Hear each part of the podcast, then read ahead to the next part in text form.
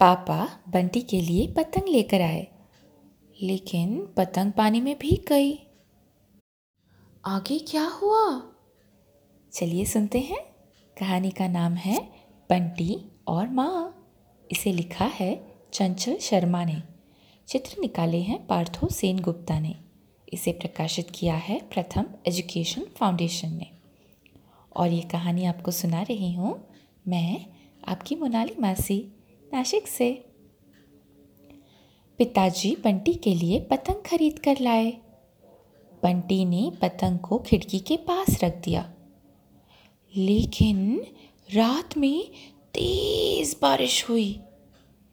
सुबह बंटी की आँख खुली तो उसने देखा कि घर में पानी पानी हो गया था और पतंग पानी में भीग चुकी थी।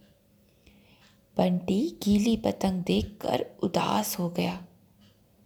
तभी माँ की आवाज़ आई।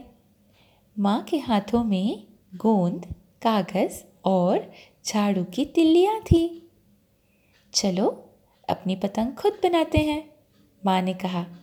दोनों ने झटपट पतंग बना ली। पतंग पर लिखा, बंटी और माँ की पतंग।